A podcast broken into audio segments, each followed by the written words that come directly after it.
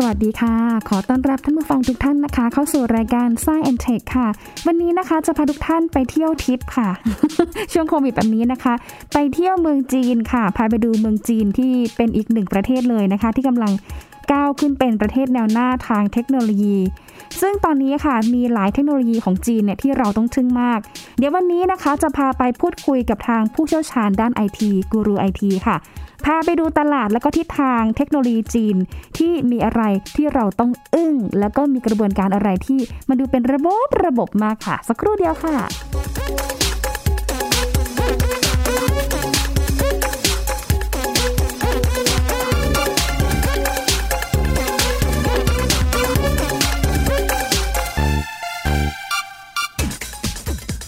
โอ้โหท่านผู้ฟังคะ คือเรียกได้ว่าในปีหลังๆนะคะ ปฏิเสธไม่ได้เลยว่า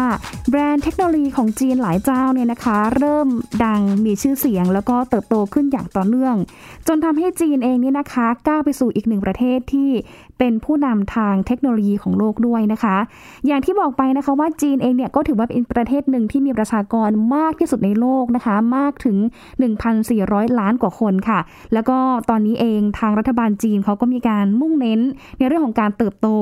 การบริโภคจากภายในประเทศมากขึ้น แล้วก็ตอนนี้เองค่ะผลพวงจากการกระตุ้นให้คนเนี่ยบริโภคในประเทศ ก็เลยทำให้จีนนะคะ มีการเน้นการสร้างโครงสร้างพื้นฐาน แล้วก็การคิดค้นนวัตกรรมใหม่ ๆด้วยนะคะ ส่วนอีกหนึ่งนวัตกรรมทางเทคโนโลยีที่กำลังได้รับความนิยมของจีนก็คือในเรื่องของการใช้สมาร์ทโฟน สังคมไร้เงินสด อันนี้ถ้าใครไปจีนก่อนหน้านี้ก่อนที่มีโควิดระบาดเนี่ยก็จะเห็นเลยว่าทุกที่ทุกตรอกซอกมุมเนี่ยนะคะคือ จ่ายผ่านทางสมาร์ทโฟนเท่านั้นนะคะ แล้วก็ตอนนี้เองค่ะ เห็นได้ว่าเทคโนโลยีของจีนหลายเจ้าเนี่ยนะคะ คือก้าวไกลไปมาก ยิ่งปีที่ผ่านมา เห็นนวัตกรรมที่ก้าวกระโดดแข่งกับนานาชาติ ก็คือการส่งยานไปในอวกาศระดับลึกอีกด้วยนะคะ แล้ววันนี้จะพาไปพูดคุยเพิ่มเติม กับทางพี่หลามที่รักบุญปรีชา ผู้เชี่ยวชาญทางเทคโนโลยีค่ะ จะมาเล่าถึงเทคโนโลยีของจีนอึ้งๆนะคะ ว่าเขามีระบบมีการพัฒนาอย่างไร แล้วก็แนวโน้มในอนาคตเนี่ยทิศทางตลาดเทคโนโลยีของจีนเนี่ยจะเป็นไปในทางไหนนะคะ อยู่ในสายกับเราแล้วค่ะ สวัสดีค่ะพี่หลามค่ะ สวัสดีครับคุณหญิง สวัสดีครับคุณผู้ฟังครับ โอ้โห ถ้าพูดถึงเทคโนโลยีของจีนในตอนนี้นะคะ เรียกได้ว่า ถ้าเป็นคนไทยตอนนี้ก็คือเห็นได้ว่ารอบตัว ถ้าเดินไปที่ห้างหรือว่าไปที่ตลาดขายของเนี่ยจะเห็นได้ว่ามีหลายแบรนด์เลยว่านำเข้าจากจีนนะคะพี่หลาม ใช่ครับ ค่ะ ประเทศจีนตอนนี้ก็สมัยก่อนเนี่ยเรา ค่ะ ก็จะพูดในเชิงดูถูกดูแคลนเขาเนาะว่า ค่ะ จีนก็เก่งแต่ก๊อปใช่ไหมฮะ ค่ะ ใช่ค่ะ ในปัจจุบันเนี่ยเราเราก็จะได้เห็นว่าคนที่ก๊อปปี้คนอื่นเนี่ยก๊อปปี้มากๆเข้าเนี่ยกลายเป็นความเชี่ยวชาญ อืม กลายเป็นความรู้ความสามารถแล้วก็สามารถสร้างงานแบบไม่ก๊อปปี้แล้วก็เป็นงานที่ดีมีคุณภาพก็ทำได้ อืมเนาะ เห็นไหมฮะ อืม พี่หลามพูดเห็นชัดเจน เพราะว่าแต่ก่อนเนี่ยเวลาที่คนจะพูดถึงสินค้าจีนเนี่ย ก็จะบอกว่า โอ้ยอันนี้เป็นของแบบเซินเจิ้นอะไรเงี้ย คือก็จะแบบตีตราไปเลยว่าของเซินเจิ้นเนี่ยเป็นของก๊อปแต่ว่าณตอนนี้คือเซินเจิ้นเนี่ยเปลี่ยนโฉมใหม่แล้วนะคะ เป็นเมืองแบบว่า คือเรียกได้ว่าเป็นซิลิคอนวัลเลย์ของจีนเลยนะคะ เมืองเทคโนโลยีเลยนะคะ ใช่ อืมค่ะ ใช่มีมีนักธุรกิจไทยหลายคน ค่ะ เมื่อก่อนไปเซินเจิ้นนี่คือ ก็เป็นนักธุรกิจรายย่อยไปหาซื้อของเรียนแบบของก๊อปอ่าของราคาถูกมาขายใช่ไหมครับ ค่ะ เดี๋ยวนี้เนี่ยเซินเจิ้นเนี่ยกลายเป็นว่านักธุรกิจที่เป็นสตาร์ทอัพใหม่ อืม ๆ คือแทนที่เขาจะไปหาไอเดียหรือสร้างไอเดียอะไรขึ้นมาเอง เขาไปเดินดูไลน์โปรดักที่เป็น OEM ครับ มันจะมีโปรดักที่พร้อมที่จะ OEM คือคำว่า OEM ก็คือพร้อมที่จะผลิตให้เราอะเราเขาสามารถรับจ้างผลิตให้เราได้ โดยที่โปรดักตัวนั้นเนี่ยยังไม่เคยมียี่ห้อไหนใช้มาก่อนเลย เป็นของใหม่อะฮะ ค่ะอ๋อ แล้วเราสามารถไปเลือกแล้วก็ใส่ตีตราเป็นยี่ห้อเรา แล้วกลายเป็นโปรดักใหม่ได้เลย อืม ซึ่งทุกวันนี้จีนเป็นแบบนี้ครับ ค่ะ คนที่ไปเนี่ยคือเจ้าของธุรกิจหน้าใหม่ เจ้าของผลิตภัณฑ์รายใหม่อะไรเงี้ยไม่ใช่ไม่ใช่ของเรียนแบบอย่างเดียวละทุก ค่ะ วันนี้ ค่ะ อืม คือจะเห็นได้ว่าเขาวางแผนล่วงหน้าเลย คือวางเป็นระบบเลยว่า ถ้านักลงทุนคนไหนหรือว่านักธุรกิจคนไหนสนใจ สามารถไปใช้บริการที่จีนได้ มีทุกอย่าง ให้แบบบริการคุณเบ็ดเสร็จทุกกระบวนการเลย โดยเฉพาะเรื่องการผลิต มันมันจะมีเป็นธุรกิจต่อเนื่องซ้อนกันหลาย ๆ ชั้นมาก ๆ เลย อืม เอา ค่ะ ง่ายๆว่าสมมติ ค่ะ ว่าคุณหญิงอาจจะเป็นคนไทยคนหนึ่งที่อยากจะเริ่มต้นทำธุรกิจขายค้าขายอะไรสักอย่าง เราสามารถไปซื้อทัวร์ที่นู่นได้นะครับ แล้วก็มีคนที่จะจัดทัวร์ให้เราเนี่ย บอกว่า คุณอยากได้สินค้าประเภทไหน อืม เขาจะพาไปดูเลยสิบยี่สิบโรงงาน อ๋อ เออมันมัน ค่ะ มันมีทัวร์แบบคัสตอมสำหรับเราโดยเฉพาะว่า ค่ะ อ่ะสมมติผมอยากจะขายจักรยาน อืม ทำจักรยานขึ้นมายี่ห้อหนึ่ง ค่ะ เขาบอกว่าเดี๋ยวเขาจะพาไปดูโรงงานจักรยานซึ่งมีทั้งหมดสามสิบสี่สิบโรงงานแล้วไปเลือกช้อปปิ้งได้เลย อ๋อค่ะ มันสามารถจัดเป็นพิเศษให้เราได้เลยครับ ซึ่งผมว่ามัน จริง มันดีมาก จริ ดี ง มาก คือบริการลูกค้าได้ตรงตามถาเก็ตเลยอะลูกค้าคนไหนเขา ใช่ อยากจะไปทำธุรกิจก็คือแบบเนี่ยแหละกลุ่มนี้แหละ ใช่ มาเลยคือกวักมือมาเลย ใช่ เพราะว่าไอ้อย่างยิงเคยไปประมาณปี 2018 ตอนนั้น อ่า ไปที่หางโจวนะคะ คือลุยเขาบอกว่าคุณหญิงต้องการสินค้าประเภทไหนอย่างเงี้ยค่ะเขาพาไป อ่า เลย ยิงอยากได้ชุดออกกำลังกายอะไรอย่างเงี้ยค่ะสมมตินะคะ โอ้โห โอ้เขาพาไปไปลุยตลาดแล้วแบบโอ้โหชุดออกกำลังกายเขาคือเดินทั้ง วันก็ไม่ คือเป็นแบบเป็นเมืองใหญ่ ๆ อีกเมืองหนึ่งเลยอะไรอย่างเงี้ยค่ะอืม อ่า หรือบางจุดอีอูอะไรอย่างเงี้ยนะคะ แต่ทีนี้อยากจะให้พี่หลามเล่าถึงระบบหน่อยค่ะว่าของจีนในตอนนี้เนี่ยระบบการพัฒนาเทคโนโลยีธุรกิจของเขาเนี่ยเขามีการวางระบบยังไงบ้างคะถ้าดูในภาพรวมอะค่ะ คือจากเดิมนะครับจีนเนี่ยก็เป็นประเทศที่พยายามที่จะสร้างตัวเองขึ้นมาจากความเป็นฐานอุตสาหกรรม อืม ใช่ไหมฮะ ค่ะ เขาก็เริ่มจากเริ่มจากที่ว่าเขาไม่สามารถที่จะสร้างโปรดักต์ของตัวเอง แล้วไปแข่งขันกับแบรนด์ระดับโลกที่มีอยู่แล้ว แต่เดิมเนี่ย อืม ก็ทำไม่ได้ ค่ะ เขาก็เริ่มจากการที่อ่ะเปิดโรงงานขึ้นมา แล้วก็รับจ้างผลิตไปก่อนนะฮะจะสังเกตว่าในยุคสมัยหนึ่งเนี่ย สักประมาณสิบยี่สิบปีที่แล้ว ทางฝั่งอเมริกาเนี่ย ประสบปัญหาว่าค่าแรงงานในการผลิตของคนฝรั่งเนี่ยมันแพงมาก อืม เขาก็เลยพยายามที่จะย้ายฐานการผลิต ซึ่งจุดเริ่มต้นจริงๆมันย้ายมาที่เวียดนามก่อน ค่ะ สังเกตว่าสมัยก่อน Adidas เนี่ยก็ย้ายมาผลิตรองเท้ากีฬา อืม ที่เวียดนามก่อน ค่ะ แต่สุดท้ายเนี่ยกลารเป็นจีนที่มองเห็นว่า เออ ถ้าเรารับจ้างผลิต แล้วมีงานผลิตจากแบรนด์ดัง ๆ เหล่านี้ มันไม่ใช่แค่ได้จ้างค่าจ้างอย่างเดียวนะ มันได้โน้ตฮาวมันได้ความรู้ความสามารถและได้ความเชี่ยวชาญด้วย อืม เขาก็เลยตั้งตัวเองเป็นพวกรับจ้างงานผลิต ค่ะ ซึ่ง อืม โรงงานแบบนี้เขาจะเรียกว่า pure play ครับ ค่ะ pure play เนี่ยคือผู้ที่รับจ้างผลิตอย่างเดียว โดยที่ไม่มีสินค้าเป็นของตัวเองเลย อืม แต่ว่าเป็นโรงงานขนาดใหญ่ สามารถปรับขนาดการผลิต ปรับวิธีการผลิตได้ตามที่ลูกค้าต้องการ อืม เจ้าใหญ่ ๆ ต่อมาในอเมริกาเจ้าที่ที่แบบเห็นชัดเจนมากๆ ก็คือ Apple ค่ะ Apple ก็เลิกผลิต อืม ที่ซานฟราน ค่ะ ใช่ไหมฮะเลิกตั้งโรงงานปิดโรงงานของตัวเองเลย ปิดทิ้งเลย แล้วก็มาหาซัพพลายเออร์ในการที่จะผลิตแทนก็คือมาได้ที่จีน ค่ะ มาได้บริษัท Hon High Precision หรือที่เรียกว่า Foxconn นะฮะ ค่ะอืม Foxconn ก็เริ่มจากโอ้โหสมัยก่อนผลิตพาร์ทแค่ไม่กี่อย่าง รับงานประกอบอย่างเดียวนะครับ ต้องไปสั่งชิ้นส่วนจากที่อื่นมาก่อน เพราะว่า Foxconn เองก็ยังยังผลิตไม่ได้ ค่ะ แต่ในขณะที่เขานั่งประกอบนั่งประกอบให้เราอยู่เนี่ยใช้แรงงานผลิตเขาก็มองเห็นว่า เออ สินค้าชิ้นเนี้ย ถ้าเราทำเองที่เมืองจีนเราก็ทำได้นะ บางคนก็เริ่มเสนอให้กับทาง Apple เรื่อยๆ ว่า ค่ะ ชิ้นส่วนนี้เราทำได้นะ ชิ้นส่วนนี้เราทำได้นะ อืม จนกระทั่งถึงทำพวกฮาร์ดแวร์ชิ้นส่วนต่างๆ แผงวงจรต่างๆไปจนถึงชิปครับ อื มาจนถึงชิปประมวลผลเนี่ยก็สามารถทำได้ ค่ะ อืม ซึ่งถ้าเราไปดูในความเป็นจริง ในโลกนี้เนี่ย มีโรงงานที่สามารถผลิตชิปประมวลผลได้เนี่ย มีจำนวนน้อยมาก ค่ะอืม เพราะว่าโรงงานเหล่านี้นะมันต้องใช้เทคโนโลยีในการผลิต และเทคโนโลยีที่ใช้ในการผลิตเนี่ย มันต้องใช้เครื่องจักรที่มีราคาแพงมาก ค่ะโอ้ ๆ มันหาคนที่จะลงทุนแบบนี้ได้ยาก ค่ะ ในโลกเนี้ยสมัยก่อนเนี่ยมีคนที่จะผลิตชิปเองได้ก็มี Intel ใช่ไหมฮะ ค่ะ มี Intel มี Qualcomm นะฮะ อืม มีมีไม่กี่เจ้ามี IBM มี Motorola แล้วก็มี Apple สมัยก่อน Apple ก็จ้าง Motorola กับ อืม IBM ในการผลิตชิป อืม แต่พอ Foxconn หรือว่า Hon High Precision เขาสามารถผลิตชิปได้ เขาก็เริ่มจากเล็กๆครับ ชิปที่แบบว่าอาจจะมีความสำคัญในตัวเครื่องไม่มาก เป็นชิปที่เทคโนโลยีต่ำหน่อย ผลิตไปผลิตไปพอถึงจุดคุ้มทุน เขาก็เอาเงินลงทุนที่ได้ ไปลงทุนกับเครื่องที่มันมีวิวัฒนาการสูงขึ้น ค่ะ จนวันหนึ่ง Foxconn ก็สามารถผลิตชิปโทรศัพท์มือถืออย่างพวกตระกูล A series นะครับให้กับ iPhone ได้ โอ้ค่ะ ไม่ธรรมดา นะฮะแล้วถึงตอนนั้นก็ โอ้โห เหมือนเสือติดปีกเลยครับ ครับ ค่ะ ที่พอ พอมีกำลังการผลิตกำลังการประกอบ และยังผลิตชิ้นส่วนได้อีก คราวนี้เนี่ย ธุรกิจส่วนใหญ่ก็แทบจะอยู่ในโรงงานนั้นหมดเลย อืม จากที่ พอมาถึงยุค ค่ะ พอมาถึงยุคโทรศัพท์มือถือรุ่งเรืองใช่ไหมครับ ค่ะ ระบบปฏิบัติการ Android เนี่ยก็จะทำให้เปิดโอกาสให้โรงงานเหล่านี้เนี่ย สามารถสร้างชิ้นส่วน แล้วก็ขายให้กับบริษัทในจีนด้วยกัน อืม ที่เขาสามารถสั่ง OEM หรือว่าสั่งประกอบ แล้วก็ตีเป็นยี่ห้อของตัวเอง เป็นสมาร์ทโฟนแบรนด์จีน ค่ะ อย่างที่เราใช้กันอยู่ทุกวันเนี้นะเยอะๆที่ก็เรียก C แบรนด์ C แบรนด์ก็คือ เนี่ยมันเกิดจากสิ่งเนี้ยมันเริ่มต้นมาก่อนประมาณสิบปี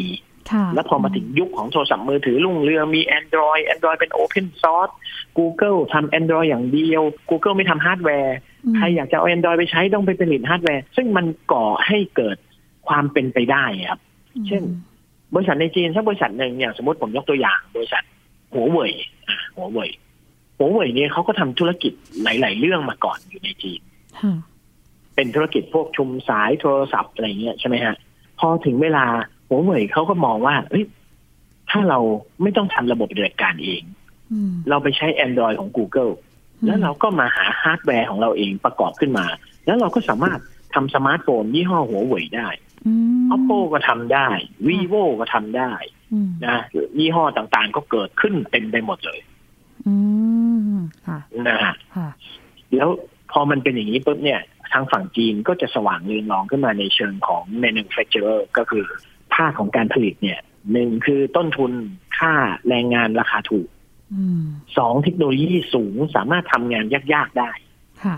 อืม สามมีกำลังการผลิตมากมายมหาศาล มันทำให้ระบบของบริษัทอื่น ๆ ที่จะมาจ้างผลิตเนี่ยเขาสามารถ forecast แล้วก็วางแผนการตลาดได้ อื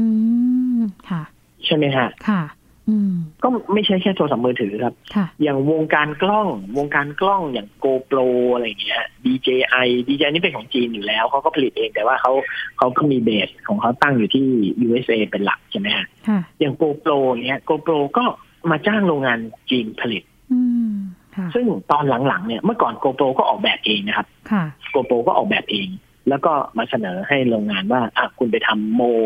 ของตัวถังแบบนี้นะ แล้วคุณก็ผลิตออกมา อืม ใช่ไหมฮะ อืม ตอนหลัง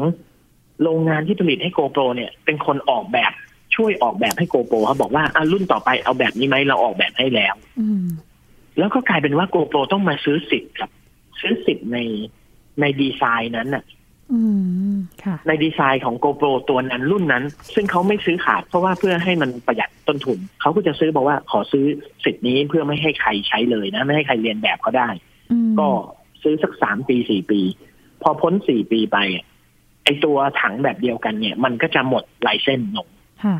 เราก็จะเห็นเลยว่าพอโกโปรเปลี่ยนเป็นรุ่นใหม่ไปใช้ดีไซน์ใหม่ปุ๊บไอดีไซน์แบบเดิมมันกลายเป็นอีกยี่ห้อหนึ่งของจีนทันทีแล้ว อืมอืมอืมมันเป็น ซึ่งมันคุณ i t y เดียวกันดีไซน์เดียวกันเป็นโปรโตไทป์เดียวกันเลย ค่ะอืม นี่แหละครับ คือสิ่งที่เกิดขึ้น แล้วมันก็ทำให้จีนเก่งขึ้นเรื่อยๆเก่งขึ้นเรื่อยๆแล้วมีความสำคัญมากขึ้นเรื่อยๆ อืม บริษัทในอเมริกา บริษัทในยุโรป หลาย ๆ บริษัทที่เพิ่งก่อตั้งขึ้นมาใหม่ ก็สามารถที่จะทำสินค้าของตัวเองได้ เพราะว่าตัวเองเป็นแค่ เป็นบริษัทที่ออกแบบอย่างเดียวครับ โดยที่ไม่มีภาคการผลิตของตัวเองเนี่ยเขาจะเรียกว่า fabless อืมค่ะแฟตเลย บริษัทแบบ ค่ะ fabless เนี่ยก็มีเยอะแยะเต็มไปหมดทั่วโลกเลย ค่ะ ใช่ไหมฮะ ค่ะ ซึ่งวิธีการแบบเนี้ยมันจะต่างกันกับเกาหลีกับญี่ปุ่น อืม ยังไง อ่า คะ ญี่ปุ่นกับเกาหลีเนี่ยเขาเขาจะไม่ทำแบบนั้นเลย เขาจะ ค่ะ ต้องแบบว่า เราดีไซน์เองเราออกแบบเองเราจดสิทธิบัตรเสร็จแล้ว อืม เราเมนูแฟ c เจอร์เองเราผลิตเองหมดทั้งหมดโปรดักชันเราผลิตเองหมด เพื่อไม่ให้ใครเอาเทคโนโลยีไปใช้ได้ อืมค่ะ แต่จริง ๆแล้วเนี่ย การทำแบบนั้นในสมัยอดีตมันได้เปรียบ ค่ะ แต่ในปัจจุบันมันไม่ได้เปรียบเสียเปรียบกันแล้วเพราะอะไร อืมอืม เพราะว่าเทคโนโลยีมันไปเร็วครับ ค่ะ อืม สิ่งที่ขายได้ในวันนี้และดูเหมือนจะเป็นสิทธิบัตรดูเหมือนเป็นสิ่งที่มีทรงคุณค่า ค่ะ มันกลายเป็นว่าสามสี่ปีมันก็เอาแล้ว แล้วมันก็มีของใหม่ที่ดีกว่ามา เพราะฉะนั้นไม่จำเป็นที่เราจะต้องไปลงทุนการผลิต ไปซื้อโมการผลิตมาเยอะๆ ต้นทุนมหาศาล ใช้ไปสามสี่ปียังไม่คืนทุนยังไม่ครบ Economy of Scale ค่ะ สุดท้ายกลายเป็นว่าแบกต้นทุนเยอะ มันเลยทำให้แบรนด์ญี่ปุ่นแบรนด์เกาหลี สู้แบรนด์จีนไม่ได้ อืม เป็นอย่างนั้นไป ค่ะ บางแบรนด์นะฮะลองพูดว่าบางแบรนด์ อื ค่ะ มค่ะ เออมันก็ก็น่าสนใจนะคะ กับระบบ Fabless ใช่ไหมคะ ที่เป็น แฟบเลย Fabless ก็คือ เออ ตัว อย่างคนไทยเนี่ย อ่า อย่างคนไทยถ้าสมมติคนไทยเรา เราก็ ค่ะ ไม่มีเทคโนโลยีการผลิตในประเทศไทยใช่ไหม ค่ะอืม อย่างคนไทยอยากจะออกแบบสินค้าอะไรสักอย่างหนึ่งเราก็เขียนเป็นโตโตไทป์เขียนเป็นภาพร่างเป็นทฤษฎีขึ้นมา แล้วเราก็ไปจดสิทธิบัตร เราก็จะกลายเป็นแฟบเลสครับ แล้วเราก็ไปหาโรงงานอย่างพวกเพียวเพล อืม โรงงานที่เขารับจ้างผลิตก็ไปให้เขาผลิตให้ อืมค่ะ ถ้าถามพี่หลำหน่อยค่ะ ระบบแฟตเลสหรือว่าคนที่ออกแบบผลิตภัณฑ์ หรือว่าคนอยากจะมีผลิตภัณฑ์ธุรกิจของตัวเองกับระบบเพียวเพลย์ก็คือโรงงานที่รับจ้างผลิตเนี่ย มันก่อให้เกิดความหลากหลายทางเทคโนโลยี หรือว่าเกิดความหลากหลายทางตลาดยังไงบ้างคะมันมันจะมีข้อดีหรือว่าข้อได้เปรียบกว่า ระบบดั้งเดิมอะที่มีการแบบผูกขาดเฉพาะแค่เจ้าเดียวยังไงบ้างอะคะ มันแตกต่างกันตรงที่ว่า ค่ะ ถ้าเป็นแบบแบบดั้งเดิมก็คือขบวนการผลิตและการออกแบบเป็นของเจ้าเดียวทั้งหมด อืมค่ะ มันจะมีเฉพาะเจ้าใหญ่ๆเท่านั้นที่ทำได้ ค่ะ ใช่ไหมฮะ ค่ะ การแข่งขันมันก็ออกแนวผูกขาด อืม แต่ถ้าเป็นแบบแฟบเลตกับเพียวเพลขึ้นมา ค่ะ บริษัทเล็กๆ ก็สามารถดีไซน์งานของตัวเองขึ้นมา แล้วก็ไปจ้างผลิต อืม ใช่ไหมฮะถ้าคุณจ้างผลิตน้อยต้นทุนคุณก็สูงหน่อย อืม ถ้าคุณจ้างผลิตเป็นจำนวนมากหรือคุณไปซื้อแบบที่เขามีอยู่แล้ว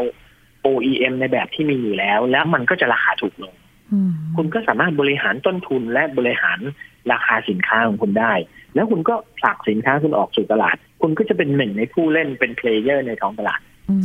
มค่ะ มันจะทำให้การแข่งขันมันสูงขึ้น ค่ะ อืม อ่าคุณหญิงเห็นภาพนะครับ คุณผู้ชมก็ได้จะเห็นภาพด้วย ค่ะ คุณฟังก็ได้จะเห็นภาพด้วยเพราะว่ามันทำให้ทุกคนเนี่ยสามารถแข่งขันกันได้ เจ้าเล็กเจ้าน้อยบางคนมีไอเดียอย่างเดียวแต่ไม่มีเงินทุน อืม เราก็สามารถไปสู้ได้ ค่ะ สินค้าใหม่ ๆ ที่มีแนวคิดแบบใหม่ ๆ มีแนวคิดแบบเจ๋งๆ มันสามารถเป็นจริงได้ อืม ค่ะ อืม ใช่ไหมฮะ ค่ะ ค่ะ ถ้าเป็นเมื่อก่อนเนี่ยเป็นเป็นจริงไม่ได้เลย มันมีม่านประเพณีอยู่ ก็คือ เงินจำนวนมหาศาลความใหญ่โต คุณจะ อืม ใหญ่พอไหมถึงจะ ค่ะ มีสิทธิ์ผลิตอะไรเงี้ย อืม มันก็จะเป็นอีกเรื่องหนึ่งเลย ใช่ครับ เออ สมัยก่อนก็อย่างที่พี่หลามบอกมันยากอะ่ะ คุณต้องมีเงิน มีสายป่านยาว มีคอนเน็กชันแบบ กับเขาเรียกอะไร คนที่มีอิทธิพล หรือว่าคนที่สามารถแบบอำนวยให้เราทำธุรกิจได้ อันนี้ถึงจะทำได้ อ๋อ แต่ถ้า ใช่ เป็นที่จีนหรือว่าระบบอย่างที่พี่หลามบอกก็คือ มันทำให้มีเพลเยอร์หรือว่ามีมีนักธุรกิจเยอะขึ้น แล้วมันทำให้ตลาดมันเกิดความหลากหลาย แล้วก็มันสามารถที่จะตวัดไปในวงกว้างได้มากขึ้น เพราะว่า อ่ยกตัวอย่างวงการ ค่ะ รถยนต์ก็ได้ครับ ค่ะ สมมติ อืม อ่ะอย่างวงการรถยนต์เนี่ย ค่ะ จีนแรก ๆ ก็ผลิตรถยนต์เรียนแบบคนอื่นเขา ค่ะ อืม ก็ไปโดนเรื่องสิทธิบัตรเรื่องของ ค่ะ เทคโนโลยีอะไรที่ไปก๊อปเขาไปทำเรียนแบบเขาหลังๆ จีนก็เริ่มพัฒนาเป็นของตัวเอง อืม แล้ว หลักการของจีนก็คือจีนเขาก็ไปซื้อครับแบรนด์รถยนต์ไหนที่แบบว่ามีมาเก่าแก่ในยุโรปอะไรเงี้ย ค่ะ ใช่ไหมฮะ ค่ะ อืม เขาเขาก็ไปซื้อมา อื เอ ม อ ค่ะ เขาก็ไปซื้อซื้อแบรนด์มาหลังจากที่แบรนด์นั้นทำท่าที่จะแย่ๆลงแล้วเขาก็ไปซื้อมาแล้วก็มาครอบทับความเป็นตัวเขาในขณะที่เขาผลิตของได้อยู่แล้ว อื มันก็ทำให้มันต่อยอดได้ อืมค่ะอืม พอต่อยอดได้จีนมีความสามารถในการผลิตชิ้นส่วนรถยนต์มากขึ้นเรื่อย อืม ๆ คนไทยทุกวันเนี้ยมีรถยนต์แบรนด์ไทยอย่างหลาย ๆ แบรนด์เนี่ยที่เป็นรถไฟฟ้า EV อะไรเงี้ยหรือว่ามอเตอร์ไซค์อะไรเงี้ย ค่ะ ก็หลายคนก็ไปจ้างโรงงานจีนผลิต อืม ซึ่งถ้าเป็นสมัยก่อนเนอะเราเราต้องไปนั่งขึ้นโมพิมพ์ตัวถังเองโอ้โห ค่ะ ค่าโมชิ้นหนึ่งเนี่ย อืม เป็นร้อยล้านนะครับ เป็น ค่ะ ร้อยล้าน อืม แล้วเราพิมพ์ไม่ไม่ถึงสิบปีเนี่ย เราก็ต้องขาดทุนแน่นอน อืม ถูกไหมฮะ ค่ะ แต่ทีนี้เดี๋ยวนี้เราอยากได้รถยนต์สักคันหนึ่ง ค่ะ ในแบบ OEM เนี่ยเราสามารถไปช้อปปิ้งที่เมืองจีนได้เลยว่าเอาหน้ารถเป็นแบบนี้ เอาทรงรถเป็นแบบนี้กี่ที่นั่งยาวสั้นเล็กใหญ่แค่ไหน เครื่องกี่ซีซีล้อแบบอะไรแล้วใส่สร้างออกมาได้เลย อืม สั่งทำได้เลยครับ อืมค่ะ อืม มันก็เลยแตกต่างจากอดีตมาก เนาะมันมีระบบแบบไว้แบบรองรับเราอยู่แล้วสำหรับคนที่อยากจะมาเส้นทางธุรกิจนี้ ถ้าไปจีนนี่คือมีบริการเบ็ดเสร็จครบทุกอย่างนะคะ พี่หลาม หนูเคยได้ยินประโยคนึงตอนที่ไปจีนนะคะ เคยมีมีไกด์ชาวจีนนะคะ เขาบอกว่าคนจีนเนี่ยคือเขาฉลาด เขาสามารถคือบางคนอาจจะมองว่าเอ้ยสินค้าจีนถ้าไปเทียบกับแบบสินค้าเป็นในฝั่งตะวันตกฝั่งยุโรปเนี่ยเกรดคนละเกรดกันนะ แต่ว่าจริงๆแล้วเนี่ยเขาบอกว่าคนจีนเนี่ยฉลาด เพราะเขาสามารถที่จะผลิตของหลาย ๆ เกรด เพื่อให้ลูกค้าแต่ละกลุ่มเนี่ยสามารถเข้าถึงได้ มันจะต่างจากที่ ค่ะ ยุโรปที่เขาจะผลิตแต่ของที่แบบไฮคุณ i t y คุณภาพสูงราคาแพงอย่างเดียวแต่ว่าบางกลุ่มเนี่ยเขาเข้าไม่ถึงก็เลยทำให้ตลาดมันมันมันน้อยลง อันนี้มันมันมีข้อดีหรือว่าข้อได้เปรียบยังไงบ้างคะที่เรา ๆ เห็น คือ กัน คือคำว่า pure play ค่ะ pure play เนี่ยมันคือการผลิตให้เขาอย่างเดียว ค่ะ อืม ซึ่งมันจะไม่เกี่ยวกับชื่อเสียงแล้วก็เกียรติประวัตินะครับ ค่ะ คนที่ทำเพลเพลสามารถผลิตสินค้าเกรดไหนก็ได้ อืม ให้กับใครก็ได้ สมมติมีคนบอกว่าอยากได้สินค้าแบบเดียวกัน แต่ราคาถูกกว่า ค่ะ หนึ่งในสามเลยทำได้ไหม อืม จีนบอกลดวัสดุลงนะลดคุณภาพลงนะ อืม ทำได้ อืมค่ะ ในขณะเดียวกันคนที่อยากได้เกรดพรีเมียมเลยเป็นแบรนด์มาจากยุโรปเลย อืม รักษาคุณภาพของตัวเองไว้อยากได้แบบดีมากๆทำได้นะแต่แพง อืมค่ะ การที่เขายอมทำแบบนั้นเนี่ย มันกลายเป็นว่าเขายืดหยุ่นมากๆครับ แล้วเขามีลูกค้าได้ตั้งแต่รายย่อยยัน ค่ะ รายใหญ่ อืม เขาก็จะดูแลทุกคนได้หมด ซึ่งกลายเป็นว่าโรงงานเดียวกันเนี่ยโอ้โหผลิตทั้งของก๊อปของปลอมและของดีมีคุณภาพ ค่ะ ในเวลาเดียวกัน อืม รับได้ทุกโจทย์ของลูกค้า อันนี้คือความยืดหยุ่นสูง ซึ่งฝั่งยุโรปทำไม่ได้ เพราะว่าพอเราเป็นเจ้าของเทคโนโลยีเองเราเป็นเจ้าของแบรนด์เอง อืม เราจะไปผลิตห่วยๆอย่างนี้ เดี๋ยวคนอื่นรู้ ค่ะ ใช่ไหมฮะ ค่ะ ในขณะที่ทางจีนเนี่ย อื ไม่มีใครรู้ครับว่าโรงงานที่ผลิตให้เนี่ย เอาง่ายๆทุกคนยังไม่รู้เลยว่า iPhone เนี่ย ผลิตจากฟอคอน ค่ะ อืม ทุกคนรู้แต่ว่า iPhone เนี่ยเป็นของบริษัท Apple ค่ะ จะผลิตจากโรงงานอะไรไม่ได้สนใจ อืมค่ะ เพราะฉะนั้นฟอคอนจะทำดีหรือไม่ดี มันไม่มีความว่าเสียชื่อเสียงนะครับ อืม เขาก็เลยไม่ต้องกังวลเรื่องนี้ อืมผลิตแบบผลิตหนึ่งบาทห้าบาทสิบบาทก็ได้ แล้วแต่ลูกค้าจะเลือกซื้อได้เลย ใช่ ยืดหยุ่นได้สูงมากนะคะ อยากได้อยากได้ไอโฟนเที่ยวสองพันห้าเขาก็ทำให้ได้นะ ค่ะ คือฟังพี่หลามดูเนี่ย คือจีนเขาก็ผลิตให้หลายเจ้าทั่วโลกมากนะคะ อยากให้พี่หลามมองหน่อยว่า ถ้าในตอนนี้กับอีกอะในอนาคตนะคะ ไม่ว่าจะเป็นช่วงเนี่ยโควิดอาจจะเริ่มดีขึ้นนะคะ ถ้าถ้าแบบมองในแง่ดีเนาะบทบาทของจีนที่จะมาก้าวเป็นผู้นำเทคโนโลยีโลกเนี่ยเขาหวังขนาดไหนคะพี่หลาม เป็นอันดับหนึ่งเลยไหม เขาเดิ ห น รือ หน้า ว่า ไปเรื่อยๆ ค่ะ เขาเดินหน้าไปเรื่อยๆ ทุกวันนี้เขาอาจจะไม่ใช่อันดับหนึ่ง แต่ว่าทุกวันนี้เขาก็เป็นอันดับสองแล้ว อืม เพราะฉะนั้นเนี่ย สิ่งที่จีนทำอยู่ก็คือเดินหน้าพัฒนาให้มันเก่งขึ้นไปเรื่อย ค่ะ อืม ๆนะเขาวันนี้เขาเลิกจ้างผลิต ในขณะเดียวกันเขาก็เริ่มที่จะเป็นเจ้าของกิจการของตัวเอง เริ่มมีผลิตภัณฑ์ของตัวเอง เริ่มมีสินค้าเป็นของตัวเอง ค่ะ อืม สุดท้ายวันหนึ่งข้างหน้า จีนก็จะเป็นทั้งเป็นทุกอย่างในในร่างเดียวกัน คือเป็นทั้งเจ้าของแบรนด์เป็นทั้งเจ้าของโปรดักต์เอาอย่างหัวเว่ยเนี่ยหัวเว่ยก็โด่งดังระดับโลกได้ขึ้นมาถึงอันดับต้นๆของโลกได้ใช่ไหมครับ ค่ะ อื เอ่ ม อก็มีหลายแบรนด์ที่กำลังขึ้นมาแบบนี้ แล้วทุกคนก็ต้องกลัว อืม ใช่ไหมฮะสหรัฐอเมริกาถึงก็กลัวถึงก็ต้องมาแบรนด์หัวเว่ยมันมีปัญหาอะไรกัน อืม แต่ถามว่าหยุดยั้งความเจริญเติบโตของเขาได้ไหมก็แค่ระยะหนึ่งเท่านั้นแหละครับ ค่ะอื คงไม่สามารถหยุดยั้งได้อย่างระยะยาว อืม ค่ะ เพราะว่ามันรากฐานมันปูมาประมาณสิบยี่สิบปีแล้วครับมัน ค่ะ มันไม่มีทางที่มันจะล้มความง่าย ๆ ได้แล้ว อืม ค่ะ ฮะ หลายคนก็แบบมองไงกันลังเลงอยู่ว่า เอ๊ะ คุณโจไบเดนเนี่ย หลังจากที่ขึ้นเป็นตำแหน่งผู้นำอเมริกาต่อจากคุณทรัมป์เนี่ย จะมีท่าทียังไง แต่ปรากฏว่าที่มีการคุยกันในรอบก่อนหน้านี้นะคะ ที่มีการคุยกันระหว่างรัฐมนตรีต่างประเทศของทั้งสองฝั่งเนี่ย ก็มีความรู้สึกว่า ก็ยังไม่มีท่าทีว่าจะจับมือกันดีๆอาจจะแบบว่า เออ คุยกันเครียดกว่าเดิมอีกอะไรเงี้ยค่ะ แต่ก็ คือ ค่ะ ผมก็มองว่า โลกนี้ไม่มีอะไรแน่นอนครับไม่มีอะไรที่มันเสมอไปอ่ะ ค่ะ คือเราก็ไม่รู้ว่า อืม เบื้องลึกเบื้องหลังเขาคุยอะไรกันอยู่ โจไบเดนอาจจะบอกว่า อุ้ยถ้ามาถึงปุ๊บผมจับมือจูบปากหัวเว่ยเลย ผมก็กลายเป็นคนทรยศคนอเมริกันสี่อะไรเงี้ยใช่ไหม ค่ะ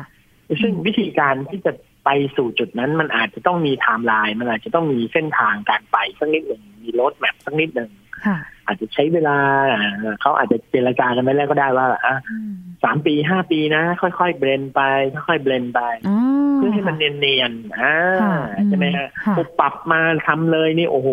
คนตกอกตกใจหมด แล้วก็จะมีปัญหามากกว่าที่จะมาต้องแก้ อ๋ออันนี้ ใช่ไหม ก็น่าคิด ธุรกิจกับกลางเมืองเนาะมาด้วยกัน เขาเขาอาจจะเขาอาจจะคุยกันเสร็จเรียบร้อยก็ได้ แต่ถึงเวลามันต้องใช้เวลาแค่นั้นเอง อืม ค่ะ อันนี้น่าสนใจค่ะ อืม ครับ คนที่ฟังพี่หลามอยู่เกิดไอเดียปิ้งเกิดแรงบันดาลใจขึ้น อยากจะเป็นอีก แต่ ห การ นึ่ง แข่งขันก็สูงนะฮะ ค่ะ เออ คือ เนี่ย บางคนอาจจะคิดว่าเฮ้ยเดี๋ยวเดี๋ยวเปิดโควิดมาฉีดวัคซีนแล้วไปได้แล้วเดี๋ยวจะไปทัวร์ซะหน่อย ค่ะ ก่อนหน้านี้ที่เขาไม่โควิดกันเนี่ย เชื่อไหมครับ คนไทยนี่เดินไหลชนไหลกันเลยนะในเซนเจิ้นเนี่ย อืม จริงมา มีแต่ ก คนไทยเต็มไปหมดเลยครับ มีแต่นักธุรกิจอ่ะหญิงก็เป็นหนึ่งในนั้นอ่ะยอมรับเลยว่าไปนี่คือแบบอยากไปเรียนรู้เทคโนโลยีของจีนนะคะไป ครับ ณตอนนั้นคือไม่เคยไปจีนเลยแล้วเราอาจจะมองว่า เอ๊ะจีนเขามีอะไรน่าสนใจทำไมมีแต่คนไปจีนอะไรอย่างเงี้ยค่ะ พอไปจริงๆแล้วเนี่ย รู้สึกว่าเออสมคำร่ำรือมาก เมืองหางโจว คือถ้าไปเดินตลาดกระเป๋า กระเป๋าจริง ๆ กระเป๋าเหมือนแบบขนาดพื้นที่เนี่ยใหญ่เท่ากับแบบอำเภอหนึ่งก็คือมีแต่กระเป๋าอะไรเงี้ยหรือถ้าไปดู EU เนาะเขาบอกว่าจะมีงานเขาเรียกอะไรงานแสดงสินค้า EU ทุกปีใช่ไหมคะอันนี้เป็นงาน ครับ ที่น่าสนใจมาก แต่ว่ามันติดช่วงโควิดหน่อยนะคะ ก็เลยอ่ะ ครับ ต้องมีการแบบอ่ะชะลอหรือว่าปรับเปลี่ยนการจัดงานไปนะคะ อยากจะฝากอะไรถึงในอนาคตอ่ะถ้าสมมติว่าหลาย ๆ ท่านนะสนใจอ่ะพี่หลามอยากจะเป็นหนึ่งในผู้ที่มีผลิตภัณฑ์ของตัวเอง หรือว่าอยากจะไปดูงานของจีนเนี่ยจีนมีความน่าลงทุนเนื้อหอมตรงไหนบ้าง จริงๆผมอยากฝากให้คนไทยแบบทั้งรัฐบาล เลยอะ ค่ะ ให้ให้มองจีนเป็นตัวอย่างครับว่า ค่ะ วันนี้เราก็ยังไม่สายถ้าเราจะเริ่มต้นแบบเขาในเมื่อ 20 ปีก่อน ค่ะอืม เรามีค่าแรงที่ถูกนะครับในเมืองไทย ค่ะ แต่เราไม่ไม่ค่อยแบบลงทุนเพื่อเรื่องรับจ้างการผลิตอะไรเงี้ย อืม จริงๆเราเราเริ่มต้นเป็นเพียร์เพลย์วันนี้ก็ก็ทำได้แล้ววันข้างหน้าเนี่ย มันก็จะเห็นได้ว่าเราก็จะมีความรู้มีโน้ตหาวแล้วก็มีมีศักยภาพในการผลิตมากขึ้น อืม แล้วถึงตอนนั้นเราก็ไม่ต้องพึ่งพาเขาไง ค่ะอืม คือเราอาจจะไม่ได้ยิ่งใหญ่เท่าจีน แต่เราก็ใหญ่กว่าเดิมได้อะครับ ค่ะ ใหญ่กว่าที่เป็นไทยในทุกวันนี้เนี่ยใหญ่กว่าเดิมได้ อืมอืม ถ้าเราเริ่มต้นตั้งแต่วันนี้ เพราะฉะนั้นผมว่ามันเป็นเรื่องที่ไม่ควรที่คนไทยจะไปช้อปปิ้งที่นู่นอย่างเดียวอะ ค่ะอื มันควรจะทำให้ประเทศไทยเป็นตลาดช้อปปิ้งได้แบบเดียวกัน แล้วเราก็รับจ้างผลิตได้เหมือนกัน ค่ะ เขาทำได้เราก็ทำได้มันไม่ได้แตกต่าง อืม ใช่ไหม ค่อ ฮะ ยๆโต เขาก็ ไป เริ่มต้นจากทุนน้อยๆเราก็เริ่มต้นจากทุนน้อยๆได้เช่นกัน ค่ะ อืม ค่อยๆ เติบโต ค่อย ๆ เรียนรู้ไปแบบเขาเนาะ ลองดูเขาเป็น ใช่ โมเดลเนาะ วันหนึ่งเราก็อาจจะ เออ มีโอกาสเป็นประเทศที่ผลิตหลาย ๆ อย่างขึ้นมาเป็นของตัวเองได้นะคะ ย้อนถามไปนิดนึง หาหาเอกลักษณ์ของตัวเองอะครับ ค่ะ อืม มันอาจจะมีแร่ธาตุบางอย่างที่ที่มีเฉพาะในเขตแดนประเทศไทย ค่ะ แล้วเราก็จะสามารถทำเรื่องนั้นได้ดีมากๆ คือ ค่ะ ขอแค่เราเก่งเรื่องใดเรื่องหนึ่งอ่ะแล้วเราอาจจะผลิตลำโพงได้ดีที่สุดในโลกอะไรอย่างเงี้ยมีคุณภาพที่สุด ค่ะ แค่นั้นก็พอแล้วครับ ค่ะ เราขอเป็นที่สุดเรื่องใดเรื่องหนึ่งในโลกนี้ได้ก็พอแล้ว คือมองว่าคนไทยมีศักยภาพในการผลิตได้อยู่แล้ว ถ้าเริ่มต้นแบบค่อยๆ เป็นค่อยๆไป ใช่ อืมค่ะอืม ใช่ ค่ะ ขอย้อนถามพี่หลามนิดนึงนะคะ เวียดนาม ครับ ที่พูดเกริ่นเมื่อช่วงต้นรายการที่ผ่านมา ตอนนี้เวียดนามที่บอกว่าฝรั่งเองเนี่ยเขามีการย้ายฐานการผลิตไปที่เวียดนาม ตอนนี้เวียดนามเขาเป็นยังไงบ้างคะเขามีระบบเติบโตขึ้น อย่างเห็นได้ ซึ่ง ชัด เราก็ เจน เติบ นะ โต คะ ขึ้น เพราะว่า อืม พอมีปัญหาเรื่องสหรัฐอเมริกาแบนจีนใช่ไหมครับ ค่ะ โรงงานหลายโรงงานก็ย้ายมาตั้งเวียดนามเลย อืม แล้วก็จดบริษัทใหม่เป็นบริษัทในนามของคนเวียดนาม เพื่อที่จะหลบลีหลบให้พ้นคำว่าจีน ค่ะ แล้วลูกค้าหลายคนก็หนีไปผลิตที่เวียดนามแทน เพราะจะได้ไม่มีปัญหากับสหรัฐอเมริกา อ๋อ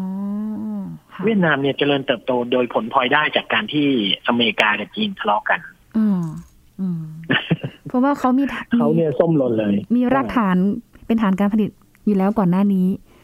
ใช่ จริง เขามี ปัญห อยู่แล้ว ใช่ อืม ซึ่งเมื่อก่อนเนี่ยเขาก็มีเท่าๆเราครับ ค่ะม แต่เราปล่อยให้เขาแซงไป ค่ะ ก็เป็น อ่า อีกเรื่องหนึ่งที่น่าเรียนรู้นะคะ กับระบบบทบาทตลาดเทคโนโลยีของจีนที่พี่หลามเล่าให้ฟังคือเห็นระบบเห็นภาพชัดเจนเลย แล้วก็รู้ว่าอ๋อที่มันมีเรื่องของสงครามเทคโนโลยีกันประมาณสองสามปีที่แล้วเนี่ยนะคะ มันเกิดผลกระทบจากอะไรขึ้น แล้วมันเกิดขึ้นจากอะไร รู้ทันทีเลยว่า ใครเป็นผู้ผลิตอะไรแล้วพอมีการแบนกันเกิดขึ้นเนี่ยนะคะ ใครจะได้รับผลกระทบบ้างนะคะ ใช่ อันนี้ก็เป็นอีกหนึ่งเรื่องค่ะที่น่าสนใจมากเลยนะคะ อย่างที่พี่หลามบอกไปเนาะของจีนเองเนี่ยนะคะ จากเดิมเป็นประเทศที่ถูกมองว่า พัฒนาของเรียนแบบของก๊อปปี้อะไรอย่างเงี้ยค่ะ แต่ว่าตอนนี้คือนี่แหละนะคะ เขาใช้ทักษะจากการเรียนรู้นะคะ แล้วก็เปิดโอกาสให้ตัวเองเนี่ยเป็นผู้ที่พัฒนาสินค้าให้กับชาติอื่น ๆนะคะ จนตอนนี้กลายเป็นโรงงานของโลกที่ผลิตของคุณภาพเนี่ยส่งออกไปทั่วโลกแล้ว ก็น่าจับตามองเหมือนกันค่ะ ก็ยังมีเรื่องราวที่น่าสนใจของจีนอีกหลาย ๆ เรื่องเหมือนกันที่พี่หลามเอามาเล่าให้เราฟังกันด้วยนะคะ ก็อย่างที่พี่หลามบอกไปค่ะ ฝากคนไทยด้วยนะคะ คนไทยเองก็มีศักยภาพในการพัฒนา ลองปรับดูหรือว่าลองเรียนรู้ระบบที่จีนเขาใช้ แล้วก็เอามาประยุกต์ใช้กับบ้านเราเนาะเผื่อวันหนึ่งเราอาจจะมีโอกาสเติบโต